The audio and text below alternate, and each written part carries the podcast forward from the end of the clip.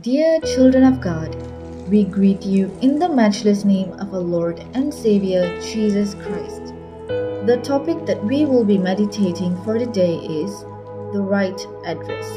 With regards to this topic, the key verse is Leviticus chapter 1 verses 10 till 13. But if his offering is from the flock, of the sheep or of the goats, as a burnt offering, he shall offer a meal without blemish. He shall kill it on the north side of the altar before the Lord. And Aaron's sons, the priests, shall sprinkle its blood around on the altar. He shall cut it into pieces with its head and its fat, and the priest shall arrange them on the wood which is on the fire that is on the altar but he shall wash the entrails and legs with water.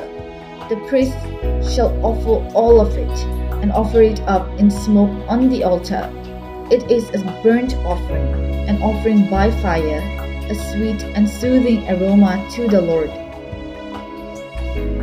Your house or car payment is a debt you owe a bank or another lender.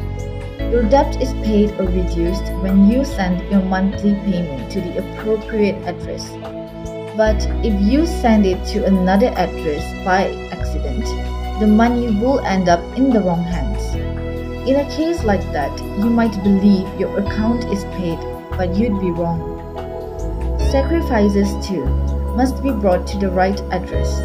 That's why God instructs Israel to make their sacrifices before the Lord presenting them at the tabernacle entrance and nowhere else. God gives these instructions for good reason. The world of Israel's neighbors is filled with sacrificial altars. Everyone believes in paying their religious debts, but not everyone believes there was only one correct address for payment. Some believe that sacrifices can be offered in many different altars, but in cases like that, the debt is not paid. God reveals one secure address for the cancellation of our debt of sin. So there are not many altars, but just one. There are not many kinds of sacrifices. However, the one sacrifice accepted by God is through the death of Jesus Christ. There is only one way to God, through Jesus. For there is no other name under heaven given to men by which we must be saved. Trusting in Jesus as your sacrifice, you can be sure your debt is paid. Let's pray. Lord, we offer ourselves as living sacrifices to you, out of gratitude for all Christ has done to save us. Thank you for assuring us that our debt is paid through Jesus Christ. Amen.